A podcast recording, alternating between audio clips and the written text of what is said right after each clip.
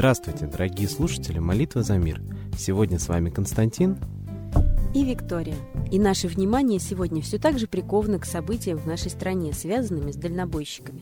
Напомним, что водители больших грузов по всей России протестуют против новых поборов, якобы которые должны пойти на восстановление дорог. На все протестные акции ответных действий со стороны властей так и не следует, и дальнобойщики тронулись на Москву, требуя переговоров с президентом. Владимир Путин, однако, именно на эту дату назначил ежегодное послание Федеральному собранию, на котором так ни разу и не сказал ничего о протестах дальнобойщиков. А акции в Москве продолжаются.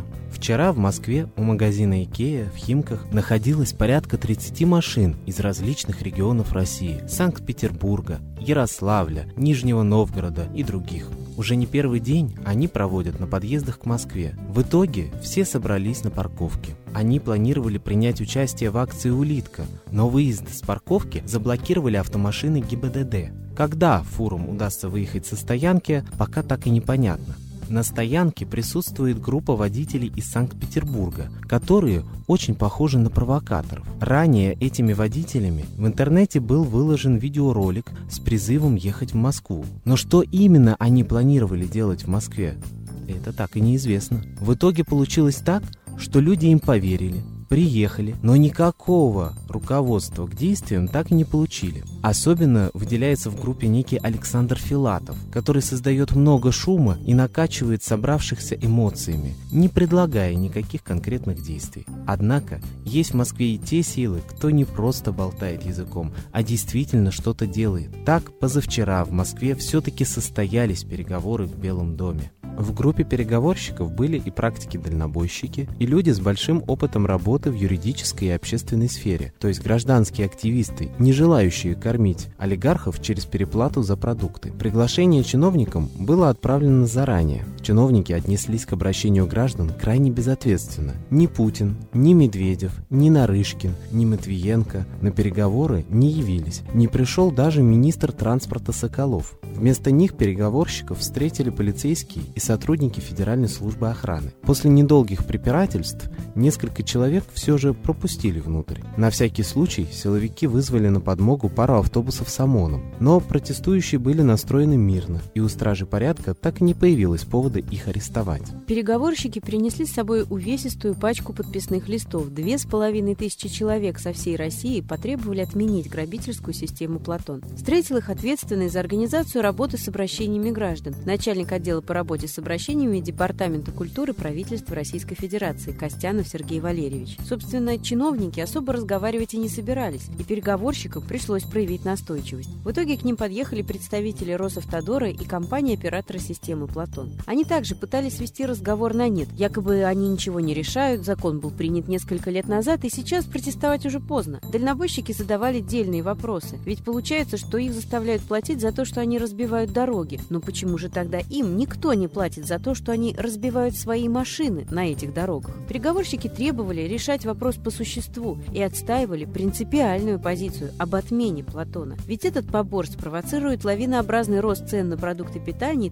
и товары первой необходимости. Тарифы на грузоперевозки уже поползли вверх, хотя в системе зарегистрировались еще далеко не все перевозчики. По итогам встречи было принято решение включить шестерых представителей переговорной группы в рабочую группу при Министерстве транспорта по обсуждению работы системы Платон. Соответствующее решение в ближайшее время должно быть опубликовано на сайте Министерства транспорта. В том числе в рабочую группу войдет и постоянный гость нашей передачи, лидер партии «Воля» Светлана Лада Русь. Она, в частности, предлагала разобраться, куда и как тратятся уже собираемые с людей сборы топливные акцизы и транспортные налоги. По приблизительным подсчетам, эта сумма на сегодня составляет уже 1 триллион 740 миллиардов рублей. Она также предложила рассмотреть вопрос о целевом направлении транспортного налога на ремонт и строительство дорог. Еще одно предложение – обложить налогами олигархов, обладающих достаточными материальными ресурсами, чтобы помогать государству решать его проблемы. Ведь 87% богатства страны в руках 10% ее населения, то есть олигархов. В развитых странах олигархи облагаются повышенным налогом, а в России они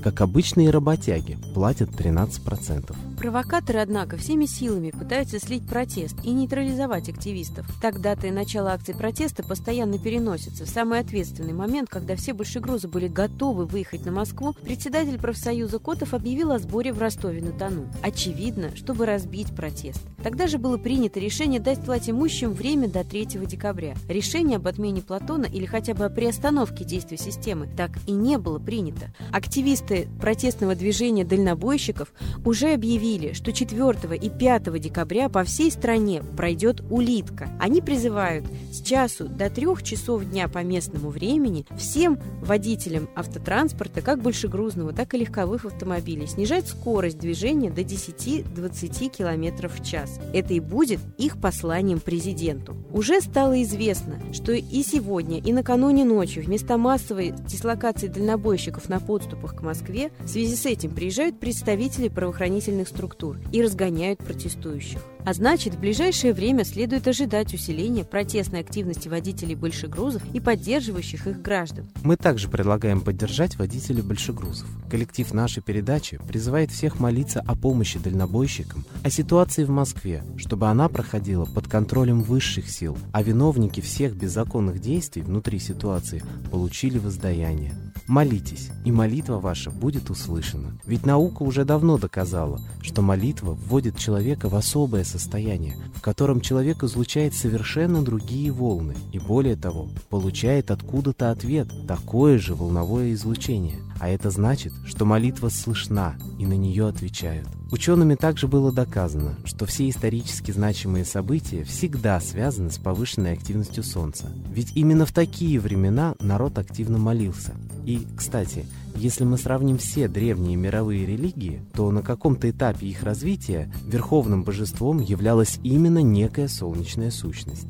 Так, в Древнем Иране это был бог Мифра, в Армении его аналог Михра, в Японии богиня солнца Аматерасу, в Индии Митра или Майтрея. И, кстати, именно его Майтрею весь буддийский мир называет учителем учителей и владыкой грядущего золотого века.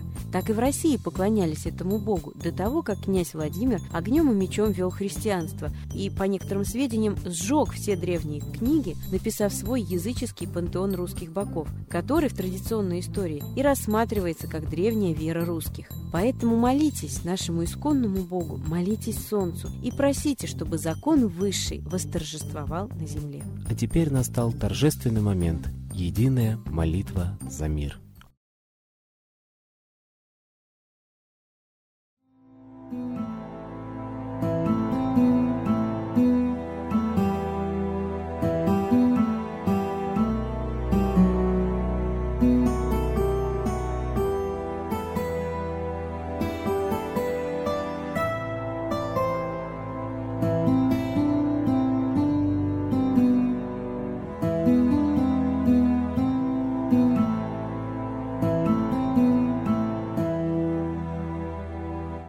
Смерти и зла над Россией клубится, И заговор тьмы над народом глумится. Поссорить с соседом, живущим в стране, А НАТО, Китай, приготовить к войне.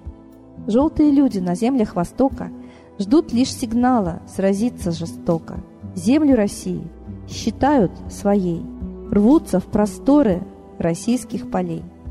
Предсказано солнце в российской судьбе, но сможем его отстоять лишь в борьбе и вера, и сила в пути нам нужна. Не будет могилы, воспрянет страна.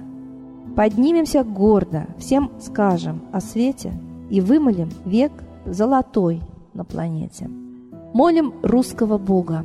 Прости наш народ. Дай нам к счастью дорогу. Прости наш народ. Ра, сожги наши страхи. Прости наш народ. Мы в последней рубахе. Прости наш народ.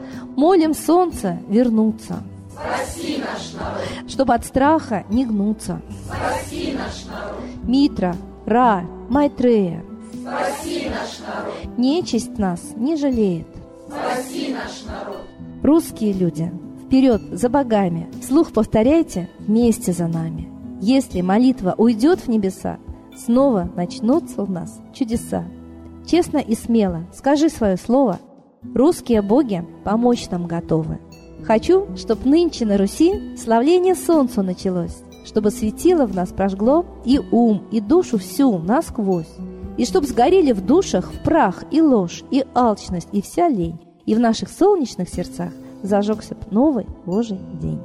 Я знаю, солнце помнит нас, и солнце Митры взгляда ждет от тех, в ком лучик не угас, кто не забыл про небосвод, кто скажет Митре, я с тобой, я вспомнил предков высший дух, с Майтреей связаны судьбой, и славить солнце станем слух.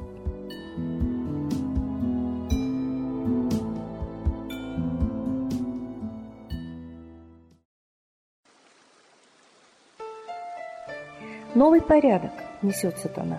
Миру готовы мор и война. Русские боги, спасите страну. Трусости, лени, простите вину. Митра родителем был нам небесным, стал он Майтреей великим, известным. Слышит он русского люда мольбу, помощь нам шлет, коль идем на борьбу. Владыка Майтрея, нам помощь пошли, погибель убрать от планеты Земли. Твои легионы пошли нам с небес. Народы с мольбой ожидают чудес. Господи, разум народом верни. Вновь наступили тяжелые дни.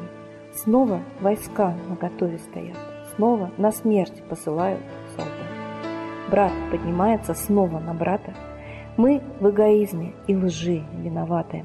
Верим предателям рода людского. Мир наш над пропастью гибели снова. Полный, тотальный контроль наступает. Карта раба нас свобода лишает. Просит о помощи, молим о чуде, чтобы прозрели и выжили людям.